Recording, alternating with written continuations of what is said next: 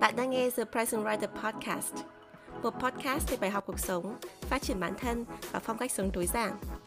Podcast được host bởi Chi Nguyễn, tiến sĩ giáo dục tại Mỹ, blogger và tác giả một cuốn sách về chủ nghĩa tối giản. Nào, hãy cùng Chi lắng nghe, trải nghiệm và thay đổi cuộc sống. Xin chào tất cả mọi người, chào mừng các bạn đã trở lại với The Present Writer Podcast. Mình là Chi Nguyễn. Các bạn dạo này như thế nào?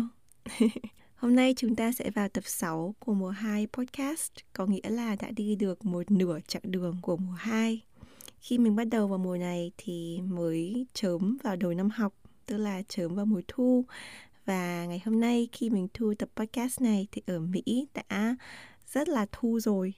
Thì ngày xưa thì mình ở miền Bắc nước Mỹ thì nó rõ mùa thu hơn, tức là cái khí trời nó se lạnh và lá đổi màu.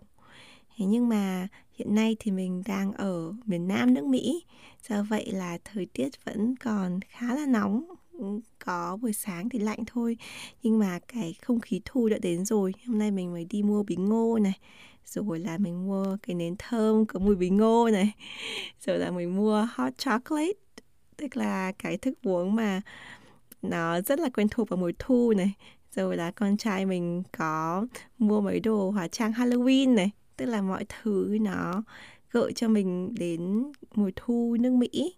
Thì mình biết là chủ yếu các bạn đang nghe tập podcast của mình đang ở Việt Nam, và cũng có rất nhiều bạn ở các nước khác trên thế giới. Thì mình hy vọng là các bạn có một mùa thu bình yên bên những người bạn yêu thương, và có những niềm vui riêng cho mình, vì mùa thu là một mùa rất là đẹp, nhưng mà cũng có thể gợi đến nhiều cảm giác buồn man mác. Nhưng mà lý do tại sao mình lại có cái cuộc trò chuyện nho nhỏ này, bởi vì là trong cái không khí tiết trời mùa thu này nó khiến cho mình gợi nhớ rất nhiều kỷ niệm khi mình đang còn đi học. Nhất là cái thời kỳ mà mình học tiến sĩ. Trong quá trình mình học tiến sĩ là mùa thu thường là mùa bắt đầu năm học mới, cũng như có thể bắt đầu công việc mới, tại vì mình làm bán thời gian ở trường và nhiều môn học mới. Do vậy là cái thời gian này nó khiến cho mình hồi tưởng lại rất nhiều kỷ niệm ngày xưa. À, cũng như những kỷ niệm mà mình có được trong cái quá trình mình giảng dạy hiện tại. Mình gặp những em sinh viên hiện tại, những em học viên ở bậc cao học, và mình nhớ lại là à, ngày xưa vào cái mùa này mình đã có cảm xúc như thế này và mình đã như thế này. Thế do vậy trong cái tập podcast ngày hôm nay thì chúng ta hãy nghe lại một bài viết, một trong bài viết viral ở trên trang blog của mình, kể lại cái hành trình mà mình xin tài trợ hay còn gọi là funding cho quá trình mình học tiến sĩ, và cái trải nghiệm của mình khi mình từ chối một công việc tốt. Thì cái câu chuyện này mình nghĩ rằng là nó có ảnh hưởng rất lớn với mình, tại vì nó là lần đầu tiên mà mình dám từ chối một công việc ở Mỹ. Ở Việt Nam thì mình đã từng nộp việc và mình đã từng từ chối công việc rồi, nhưng mà khi mình ra nước ngoài ấy, thì bởi vì là công việc rất cạnh tranh và mình là người ngoại quốc, cũng như là người mà thiểu số, nói tiếng Anh không phải là ngôn ngữ mẹ đẻ, do vậy là có một công việc làm cái gì đấy nó rất là to lớn với mình. Và khi mình từ chối một cái công việc, và nếu mà bạn nghe cái bài blog bạn sẽ biết là cái công việc đấy là ở trong nhà trường, thì mình có một số cái nỗi sợ. Và sau khi mình từ chối công việc thì mình đã cảm thấy là mình lựa chọn đúng. Thế nhưng mà cho đến khi mà mình viết cái bài viết blog này lên rồi thì có nhiều bạn vẫn hỏi là đấy có thực sự lựa chọn đúng hay không. Và ngày nay sau rất nhiều năm, gần như là năm năm kể từ cái ngày mà mình từ chối công việc đó, mình nhìn lại và thấy là đấy là một cái quyết định cực kỳ cực kỳ sáng suốt trong cuộc đời của mình. Và mình sẽ cho các bạn update tại sao ở cuối tập podcast ngày hôm nay nhé. Vậy mình hãy cùng nghe tập podcast đặc biệt ngày hôm nay trong tiết trời mùa thu này. The longest field goal ever attempted is seventy-six yards. The longest field goal ever missed, also seventy-six yards. Why bring this up? Because knowing your limits matters, both when you're kicking a field goal and when you gamble. Betting more than you're comfortable with is like trying a seventy-yard field goal. It probably won't go well. So set a limit when you gamble and stick to it. Want more helpful tips like this? Go to keep it fun ohio dot com for games, quizzes, and lots of ways to keep your gambling from getting out of hand.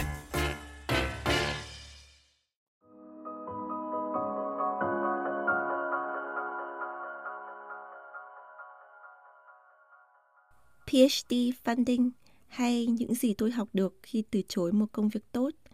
Bài viết được đăng lần đầu tiên ngày hai mươi sáu tháng tư năm hai nghìn mười bảy bởi Chi Nguyễn trên trang the present writer dot com. Vào ngày này đúng một năm trước, tôi nhận được hai lời đề nghị công việc.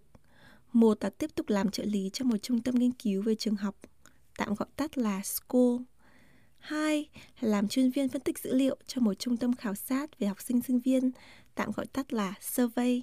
Cả hai đều là công việc tốt với chế độ đãi ngộ tương tự như nhau. Khi nhận được hai lời đề nghị cùng một lúc, tôi biết ngay đây sẽ là một trong những quyết định khó khăn nhất tôi từng phải đưa ra. Nhưng ở thời điểm đó, tôi không biết được rằng đây chính là bước ngoặt làm thay đổi tư duy của mình mãi mãi. Nhưng trước khi nói cho bạn biết quyết định của tôi và những gì tôi học được từ trải nghiệm này, tôi muốn cho bạn đọc tìm hiểu thêm một chút về hành trình của tôi và hàng trăm nghiên cứu sinh ngành xã hội khác để tìm funding hay còn gọi là nguồn tài trợ cho việc học hay việc nghiên cứu trong bốn đến năm năm làm tiến sĩ. Sự thật về cái gọi là học bổng toàn phần trong ngoặc kép. Nếu bạn thường xuyên theo dõi các bài tôi viết về chủ đề du học, như cuộc trò chuyện với một số khách mời trên blog hay là câu chuyện cá nhân của tôi, chắc hẳn các bạn cũng biết rằng tìm được một suất học bổng toàn phần cho bậc tiến sĩ không phải là dễ dàng. Và nếu có, nó cũng không hẳn là học bổng, theo cái nghĩa không làm gì mà vẫn có tiền ăn học. Tất nhiên, có những trường hợp ngoại lệ như học bổng chính phủ, học bổng từ công ty tư nhân, học bổng các quỹ hay các tổ chức, vân vân. Những quỹ này tài trợ đủ tiền học và chi phí sinh hoạt cho nghiên cứu sinh mà không có ràng buộc về công việc. Nhưng đa số các bạn làm tiến sĩ ở Mỹ mà tôi biết đều có hợp đồng làm việc tối đa hai mươi giờ một tuần cho trường, trong phòng thí nghiệm hoặc cho giáo sư để đổi lấy miễn giảm học phí, tiền tiêu hàng tháng và bảo hiểm sức khỏe. Có rất nhiều loại hình công việc cho nghiên cứu sinh, nhưng ở trường tôi, những công việc này được gọi chung là Graduate Assistantship hay còn gọi là G A. G A có thể bao gồm R A, Research Assistantship, chuyên về nghiên cứu, Teaching Assistantship, T A, chuyên về giảng dạy, và Admin Assistantship, A A, chuyên về công việc văn phòng. Đối với một số ngành khoa học kỹ thuật và đối với một số trường, một số khoa có nguồn lực kinh tế lớn, việc bạn được nhận vào chương trình tiến sĩ đã là đảm bảo một trăm phần trăm học bổng toàn phần dạng G A trong khoảng năm năm theo học ở trường. Tuy nhiên, đối với các ngành khoa học xã hội, đặc biệt là ngành giáo dục mà tôi đang theo học, nguồn tiền tài trợ cho nghiên cứu sinh là rất ít ỏi, dẫn đến hai lựa chọn. Một là phải chọn rất ít sinh viên đổ vào, ví dụ chỉ tuyển một đến hai sinh viên một năm nhưng đảm bảo học bổng đủ năm năm cho những sinh viên đó. Hai là chọn sinh viên làm G A vô cùng khắt khe, ví dụ sinh viên phải xin việc hàng năm, tức là nộp việc apply hàng năm, và có người nhận được việc, có người thì không nhận được việc. Khoa của tôi đang rơi vào nhóm thứ hai, tức là cứ khoảng tháng mười hai hàng năm, tất cả các nghiên cứu sinh nhận được thông báo nộp đơn xin việc cho năm tới. Và từ tháng mười hai năm trước đến cuối tháng tư năm sau, tất cả những ai đã nộp đơn đều nín thở hồi hộp đợi kết quả. Tiêu chí lựa chọn có nhiều, nhưng đa phần các sinh viên xuất sắc sẽ được chọn trước vì giáo sư nào cũng muốn làm việc với những người này. Và các sinh viên năm thứ nhất và thứ hai sẽ được ưu tiên bởi vì học phí cho hai năm đầu bao giờ cũng cao nhất. Những năm sau, nếu không có yêu cầu lấy lớp, học phí sẽ giảm rõ rệt. Khỏi phải nói nhiều, chắc các bạn cũng hiểu quá trình xin việc hay xin học bổng này căng thẳng đến thế nào đối với tôi hàng năm. Nó cũng như kiểu vừa đi học vừa chạy ăn từng bữa vậy. Nhưng trường hợp như tôi có lẽ vẫn còn may mắn, vì tôi biết có những trường hay những khoa còn yêu cầu sinh viên nộp đơn xin G A mỗi kỳ học một, tức là mỗi bốn đến năm tháng là lại phải lên dây cót tinh thần một lần. Chỉ nghĩ đến thôi, tôi đã ngộp thở. Tôi làm G A, công việc đầu tiên. Năm đầu tiên của chương trình tiến sĩ, tôi làm G A cho một giáo sư trong khoa. Công việc chính của tôi là giúp thầy trong các dự án nghiên cứu, đủ mọi việc từ tìm kiếm tài liệu, đọc sách báo, đến xử lý số liệu, viết bản thảo. Thời gian này tôi mới vào chương trình nên có nhiều điều bỡ ngỡ, nhưng thầy luôn kiên nhẫn, chỉ dẫn và động viên tôi. Đến cuối năm thứ nhất, trong khi đợi kết quả G A cho năm sau, tôi cũng hơi lo lắng, nhưng thầy nói là không sao. Hội đồng xét duyệt luôn ưu tiên những sinh viên còn ở trong hai năm đầu. Quả đúng như vậy. Tôi có tiếp G A cho năm thứ hai, nhưng ở một vị trí khác. làm ở school. Năm thứ hai, tôi được khoa phân cho làm G A cho một trung tâm nghiên cứu về trường học, hay còn gọi là school, có trụ sở ngay trong khoa. Công việc của tôi phần nhiều thiên về các vấn đề hành chính, và tôi có làm thêm công tác biên tập, hay còn gọi là editor, cho một tạp chí khoa học được xuất bản bởi school. Giáo sư tôi làm G A cùng năm trước đã tốt đến mức ông đến dự buổi họp đầu tiên của tôi với giám đốc của school, người mà tôi hay gọi đùa là sếp, để ủng hộ và nói tốt về tôi trước mặt sếp. Sếp cũng rất tốt với tôi, chuẩn bị sẵn cho tôi một bàn làm việc rộng rãi và nói luôn là công việc sẽ rất thoải mái, tôi có thể làm bất cứ giờ nào và làm bất cứ đâu cũng được, miễn là xong việc. Trong văn phòng, ngoài tôi ra còn có một chị thư ký cho sếp, khác hẳn với công việc nghiên cứu năm thứ nhất. Làm hành chính ở school nhẹ nhàng hơn, độc lập hơn và không liên quan nhiều đến đề tài nghiên cứu của tôi. Vì thế, tôi hầu như không bao giờ đến văn phòng. Cứ làm một việc gì xong rồi thì tôi sẽ email cho sếp. School có tổ chức sự kiện gì tôi cũng biết vì tôi chính là người gửi thư mời cho khách, nhưng hầu như tôi không bao giờ tham gia. Nghĩ lại, tôi nhận ra mình đã từng làm việc hời hợt như thế nào.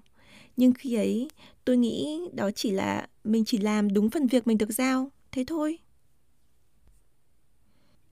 Đến gần hết học kỳ một năm thứ hai, tôi mới nhận ra một tin sét đánh là năm môn học mà tôi tưởng là được tính cho chuyên ngành thứ hai thì lại không được tính. Nói thêm một chút cho các bạn khán giả là mình có học tiến sĩ hai ngành, tức là mình học tiến sĩ ngành kép, một ngành chính của mình là ngành lãnh đạo giáo dục và một ngành phụ của mình là ngành uh, giáo dục quốc tế và giáo dục so sánh. Vì thế cho nên là mình không chỉ phải lo học phí cho một ngành học mà mình còn phải lo học phí cho ngành học thứ hai để lấy bằng kép. Trở lại với bài viết.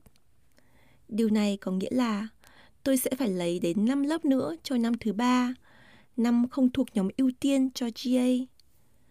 Chuyện gì sẽ xảy ra nếu mình không được tiếp tục có funding cho năm sau? Ngày nào tôi cũng lo lắng tự hỏi. Nhìn hóa đơn hàng chục ngàn đô cho năm môn học, chưa kể đến sinh hoạt phí và tiền bảo hiểm, tôi nôn nao kinh khủng. Tôi bắt đầu cảm thấy stress. Cảm giác stress ngày càng cao, tôi càng trở nên lo lắng về vị trí G A của mình ở school. Tôi muốn được làm nhiều việc hơn để chứng tỏ mình và hy vọng sếp ưu ái tôi, rồi nói với khoa cho tôi tiếp tục làm G A năm sau. Tôi bắt đầu liên lạc với sếp nhiều hơn. Hầu như tuần nào cũng email cho sếp hỏi, school có việc gì cần tôi trợ giúp nữa không? Sếp cứ nhắn tôi nhé. Nhưng sếp thường nói, hiện cũng không có việc gì, hoặc sếp đang phải xử lý những công việc với chị thư ký trước. Điều này càng làm tôi cảm thấy lo lắng hơn. Có phải sếp không tin tưởng tôi nên mới không giao thêm việc? Có phải sếp coi trọng chị thư ký hơn tôi? Trong đầu tôi cứ nhảy múa những suy nghĩ tiêu cực kiểu như vậy. Mỗi lần đến văn phòng tôi lại thấy sếp và chị thư ký lúc nào cũng loạn lên giấy tờ, in ấn, đi đi lại lại bàn bạc với nhau. Trong khi đó tôi cứ lủi thủi một xó, muốn giúp cũng không biết giúp gì. Tôi cảm thấy mình như một người thừa trong văn phòng.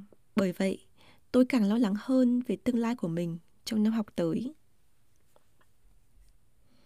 Cơ hội mới với survey. Năm đó, quy định về G A đến rất muộn, tới tận tháng tư vẫn chưa có kết quả gì. Tôi rất sốt ruột. Mấy người bạn cùng khóa với tôi cũng bồn chồn, lo lắng. Một số đứa còn đồn thổi với tôi là năm nay khoa cắt giảm ngân sách nên chắc chắn một trong số chúng ta sẽ không có G A. Sau này khi nghĩ lại, tôi nhận ra rằng vì mình đang stress và tiêu cực nên rất dễ bấp phải những người cũng đang stress và tiêu cực không kém. Chính vì thế mà chúng tôi cùng nghe và cùng hấp thụ những cái tin đồn thổi như thế này. Ngày càng cảm thấy tiêu cực về khả năng có G A trong khoa, tôi bắt đầu tìm kiếm cơ hội việc làm ở những nơi khác trong trường. Sau một thời gian miệt mài tìm kiếm trên trang việc làm của nhà trường, tôi đọc được thông báo tuyển G A cho một trung tâm khảo sát về học sinh sinh viên, gọi là survey, cho năm học tới. Tất cả mọi quyền lợi của survey đều tương tự như school, chỉ khác là survey có lịch làm việc nghiêm khắc hơn, phải đến cơ quan làm đủ hai mươi giờ một tuần. Nhưng bù lại, vị trí này lại được đảm bảo trong ít nhất hai năm, tức là tôi không phải trải qua giai đoạn nộp hồ sơ căng thẳng hàng năm nữa. Nếu có điều gì bạn nên biết về tôi, thì đó là một khi đã xác định được mục tiêu, tôi có khả năng làm việc vô cùng vô cùng chăm chỉ và cẩn thận để đạt được mục tiêu đó. Tôi còn nhớ, mình dành ra hẳn hai ngày để nghiên cứu kỹ về survey, đọc thông tin trên website, đọc đội ngũ nhân viên về các dự án họ đã và đang làm, đọc đến thuộc lòng bản thông tin tuyển dụng của họ rồi mới bắt đầu viết hồ sơ xin việc. Trước khi nộp hồ sơ, tôi nhờ ít nhất hai người bạn đọc hộ, sau đó đến trung tâm tư vấn việc làm hay còn gọi là Career Service ở trường để nhờ họ đọc lại lần cuối. Khoảng ba tuần sau, tôi nhận được thông báo vào vòng phỏng vấn với survey. Từ khi biết tin, tôi tiếp tục nghiên cứu thông tin về survey để chuẩn bị trả lời các câu hỏi và kiến thức và kỹ thuật. Tôi cũng đến Career Service hai lần nữa để luyện tập phỏng vấn, hay còn gọi là mock interview. Cả hai lần, tôi đều chủ động quay video lại để học lại từ lỗi sai cũ, cải thiện khả năng nói và ngôn ngữ hình thể. Buổi phỏng vấn với survey có tất cả hai vòng. Vòng thứ nhất mười lăm phút với giám đốc. Ông ấy hỏi tôi tất cả những gì tôi biết về survey và các kỹ thuật phân tích dữ liệu, phần mềm nào survey từng sử dụng, phần mềm nào tôi từng sử dụng. Vòng thứ hai, một tiếng ba mươi phút với ba nhân viên của survey. Họ sử dụng bảng câu hỏi y hệt như Career Service để tìm hiểu cá tính, thói quen và kỹ năng giao tiếp của tôi. Đó thực sự là một buổi phỏng vấn tốt. Khi bước ra khỏi văn phòng, tôi đã nghĩ mình có đến tám mươi đến chín mươi phần trăm cơ hội rồi. Tất nhiên, tôi cũng không quên viết email cảm ơn tích danh cả bốn người đã từng nói chuyện với mình hôm đó. Ngày tôi nhận được điện thoại từ giám đốc survey nói tôi trúng tuyển, tôi rất vui. Tôi cảm thấy tảng đá hàng ngàn cân đè lên ngực mình đã được trút xuống. Tôi vui vẻ đồng ý ngay.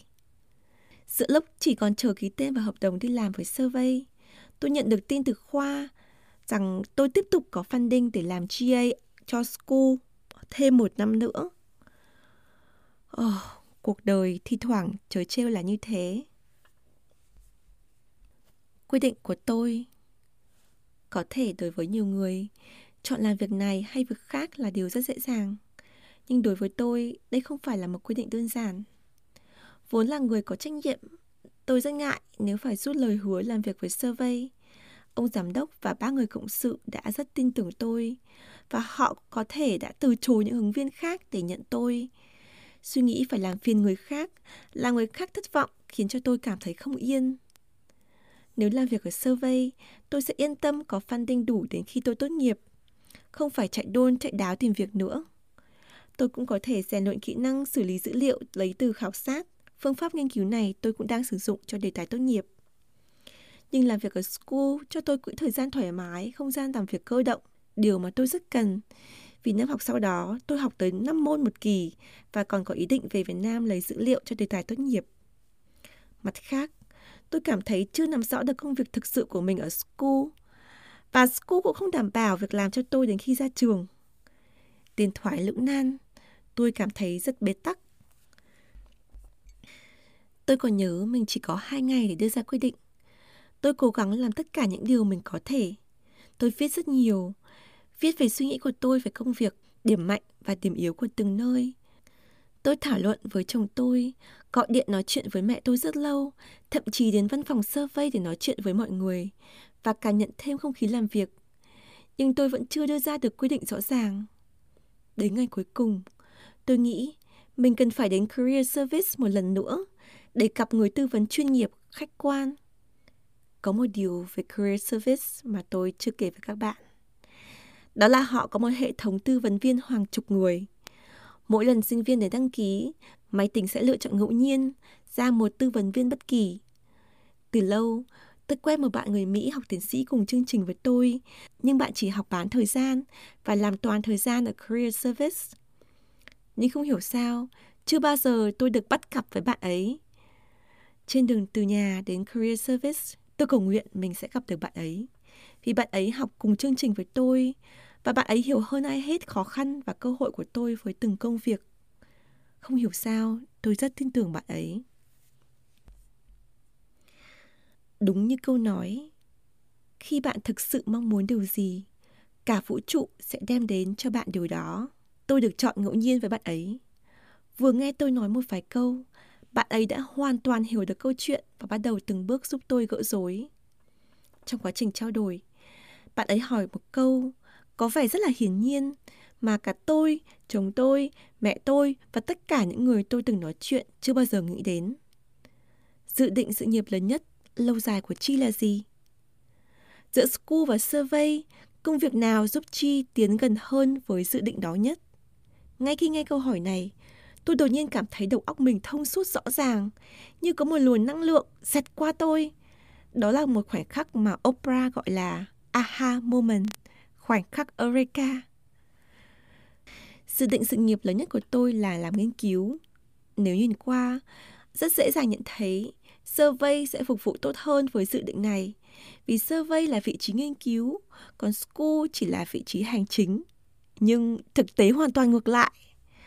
Tôi chợt nhận ra rằng nhờ một năm làm ở school không bị áp lực về thời gian, tôi đã hoàn thành được rất nhiều dự định nghiên cứu riêng của mình, xuất bản không chỉ một mà hai bài báo trên tạp chí khoa học nhờ có thời gian trống ở school.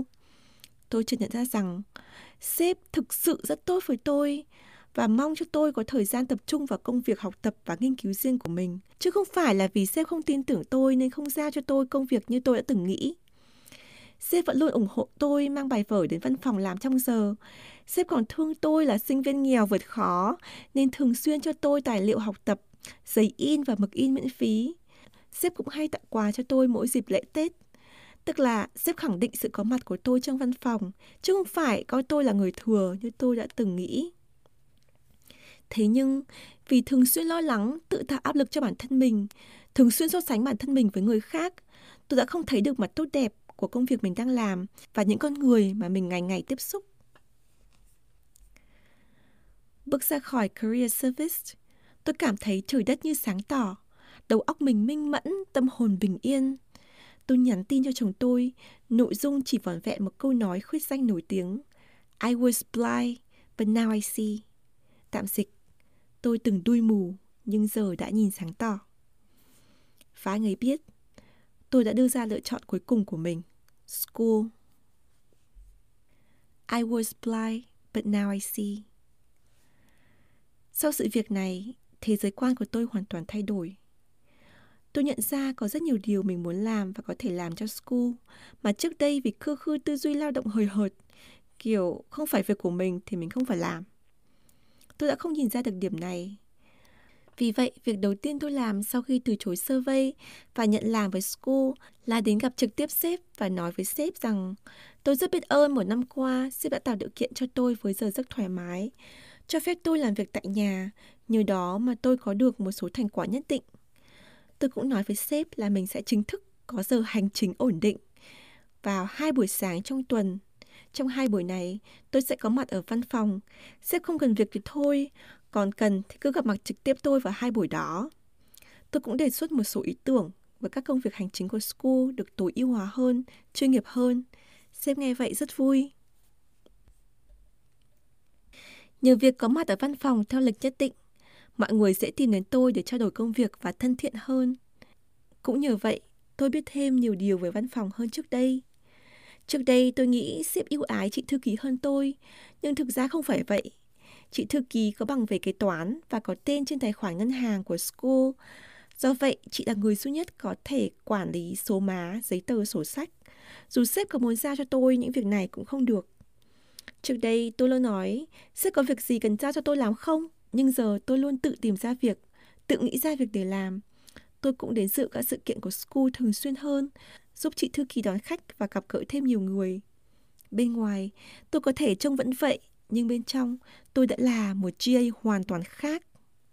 Từ sự việc này, tôi đã rút ra một số điều quan trọng về công việc mà tôi muốn chia sẻ với các bạn.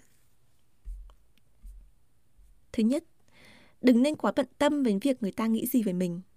Khi tôi nói với người bạn ở Career Service rằng mình rất ngại nếu phải từ chối survey khi đã đồng ý làm với họ, bạn ấy bảo, cậu đừng nên suy nghĩ như vậy, có rất nhiều người mong muốn làm công việc này.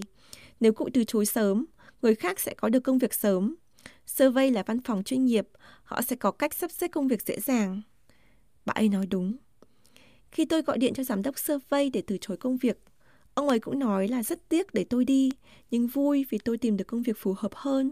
Ông ấy rất lịch sự, nhẹ nhàng và chuyên nghiệp. Cũng như vậy, vì tôi từng quá để tâm xem sếp nghĩ gì về mình, chị thư ký nghĩ gì về mình, Bởi vậy, tôi tự vẽ ra trong đầu mình những điều không phải là sự thật. Thứ hai, đừng để lo lắng, stress làm đầu óc trở nên u tối. Lo lắng và stress có thể khiến con người trở nên rất tiêu cực, và tiêu cực có thể sinh sôi nảy nở rất nhanh. Do vậy, cố gắng nhìn vào sự việc một cách khách quan, thường xuyên luyện tập tư duy tích cực và sống có ý nghĩa hơn cho bản thân và mọi người, thì sẽ giúp bạn bớt bỏ stress và khiến cho đầu óc được minh mẫn, thông suốt hơn. Thứ ba, luôn luôn chủ động trong công việc. Không ai thích một nhân viên bị động. Giao việc gì thì làm việc nấy, có gì thêm thì chối đẩy đẩy, không phải việc của tôi. Hãy luôn chủ động tìm kiếm công việc, làm tốt hơn những gì mình đang làm và giúp đỡ mọi người mỗi khi có thể. Thứ tư, thường xuyên đánh giá lại giá trị thật của công việc. Sau khi làm một việc trong thời gian dài, chúng ta thường lẫn lộn các giá trị thật và giả của công việc. Trong câu chuyện này, tôi chỉ nhận ra giá trị tốt đẹp của School sau khi đã gần như mất nó. Nhờ sự ủng hộ của sếp, tôi đã có thể về Việt Nam trong vòng ba tháng giữa năm học để làm đề tài tốt nghiệp. Một sự tự do mà chưa từng giê a nào trong khoa có được. Đây chính là giá trị thật của School. Thứ năm, tự tin vào bản thân mình. Quá trình làm việc và phỏng vấn với survey không phải là hoàn toàn vô nghĩa. Nó đã khiến tôi tự tin thêm rất nhiều về bản thân. Tôi nghĩ nếu mình đã từng xin việc ở bên ngoài được một lần, thì chắc chắn mình sẽ làm được lần tiếp theo. Tư duy này khiến tôi thấy nhẹ nhõm hơn rất nhiều. Cuối kỳ vừa rồi, tôi có nộp tuyết đơn xin giê a cho năm học cuối cùng. Đây là lần đầu tiên tôi không stress, không sốt ruột, không thúc ép ai phải trả lời sớm cho mình. Nhưng ngay từ trước khi khoa có thông báo chính thức, giáo sư chủ nhiệm chương trình đã nói với tôi rằng ông ấy đã ký nhận tôi làm cùng cho năm học mới. Tại sao? Bởi vì tôi có kết quả học tập và nghiên cứu tốt, tôi thường xuyên xuất hiện ở văn phòng và những người từng làm với tôi đều nói tốt về tôi. Tất cả những điều này không thể có nếu tôi không tin vào bản thân mình và tin vào những điều tôi có thể làm cho công việc tốt lên. Bài viết này không phải để khoe khoang những điều tôi đã làm được, vì thực sự tôi vẫn chưa làm được gì nhiều, mà để nói cho bạn đọc hiểu được hành trình tìm funding gian nan của những người học tiến sĩ ngành xã hội và để bạn hiểu thêm những gì tôi học được trong cuộc hành trình gian nan này. Tôi hy vọng bài viết truyền cảm hứng cho bạn tin tưởng vào cuộc sống và làm việc hiệu quả hơn. Be present. Chi Nguyễn.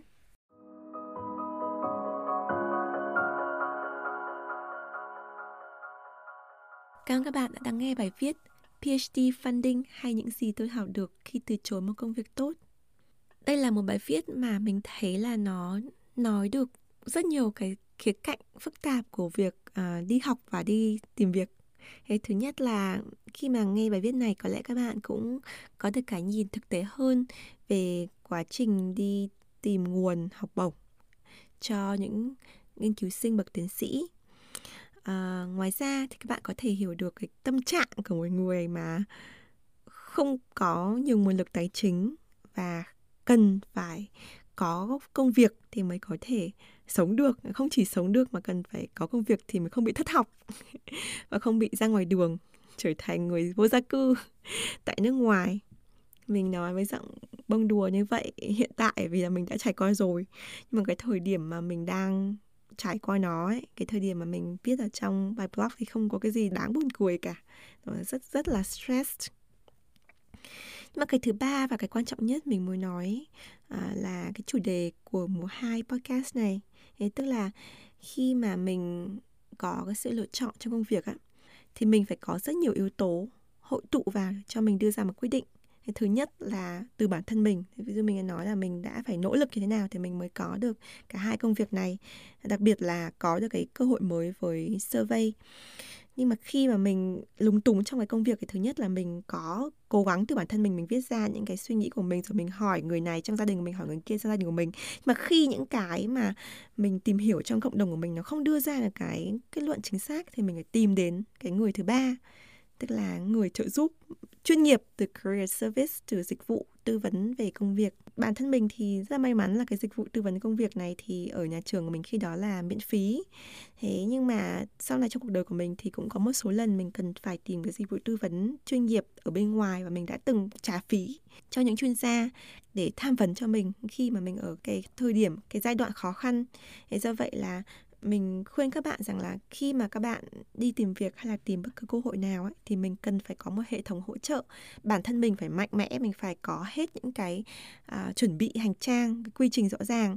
Mình có những người xung quanh ủng hộ mình, lắng nghe cái khó khăn của mình. Nhưng mình cũng cần phải tìm hiểu thêm đâu là cái nguồn thông tin mà mình có thể dựa vào, đâu là những cái dịch vụ chuyên nghiệp mà mình có thể uh, chi trả, hoặc là mình có thể tìm cái cách mà mình tiếp cận để mình có được cái lời giải cho cái câu hỏi của mình.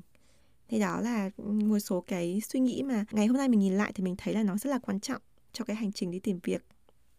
Ngoài ra, như mình đã hứa ở đầu podcast thì mình có một số update cho các bạn câu chuyện hậu trường đằng sau cái bài viết này. Thì thứ nhất, khi mình đăng bài viết lần đầu tiên ấy, có rất nhiều bạn vẫn tiếp tục có câu hỏi là Ồ, Chi đã đồng ý để đi làm ở survey rồi, thì nhỡ mà người ta đã từ chối những ứng viên khác, người ta nhận Chi rồi, Chi từ chối như vậy thì bạn cảm thấy như thế nào? Sau này gặp lại cái người giám đốc survey, người ta tốt như thế, người ta lịch sự như thế thì bạn cảm thấy ra sao? Thì spoiler là mình đã gặp rồi bởi vì khoảng năm cuối cùng viết luận án á, ở trường và sau khi tốt nghiệp thì mình có làm uh, data analyst, tôi làm chuyên viên phân tích dữ liệu ở nhà trường. Thì mình trở thành nhân viên ở trong nhà trường của mình chứ không phải là học viên nữa. Và cái người giám đốc ở trung tâm survey trở thành đồng nghiệp của mình bởi vì là cùng làm trong lĩnh vực uh, data, dữ liệu. Và mình đã gặp anh ấy rất là nhiều lần ở các buổi họp. Và mình có nhớ lần đầu tiên mình rất là ngạc nhiên. Và mình tự hỏi, anh này, anh liệu có nhớ mình không? Mình là cái con bé mà mình đã từ chối cái cơ hội làm việc. Mình đã đồng ý rồi nhưng mình đã từ chối. Thế mình có đến gặp anh ấy, mình có giới thiệu bản thân. Nhưng anh ấy hoàn toàn không nhớ mình một chút nào các bạn. Hoàn toàn quên mất, không biết là mình là ai luôn. Thế đến khi mình giới thiệu bản thân, anh ấy bảo, à, à ok, tôi cũng nhớ ra hình như là mình đã, bạn đã từng phỏng vấn chẳng hạn. Đại khái như thế. Và từ đó trở đi bọn mình vẫn làm việc với nhau rất là đều và làm rất là chuyên nghiệp, không có cái vấn đề gì cả.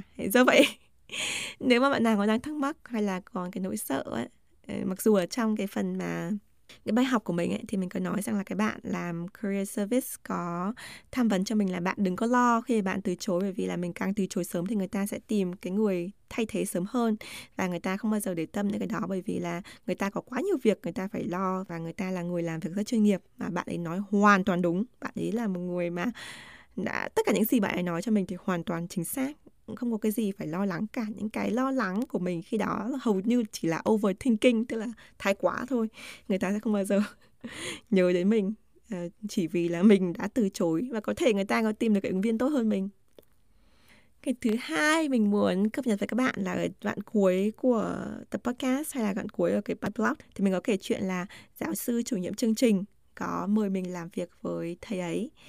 Sau khi đã nghe những lời tốt đẹp của mình thì uh, một cái điều mà khiến cho mình hạnh phúc nhất á, là người giáo sư chủ nhiệm chương trình sau này trở thành advisor, tức là giáo sư hướng dẫn uh, chủ nhiệm đề tài nghiên cứu của mình. Uh, thầy là một người cực kỳ cực kỳ cực kỳ tuyệt vời. Mình không có lời nào tuyệt vời hơn để nói về thầy. Thầy là một người thầy vĩ đại trong cuộc đời của mình. Khi nói đoạn này các bạn có thể nghe thấy có thể giọng của mình nó bị bể một chút, bởi vì là mình rất là xúc động.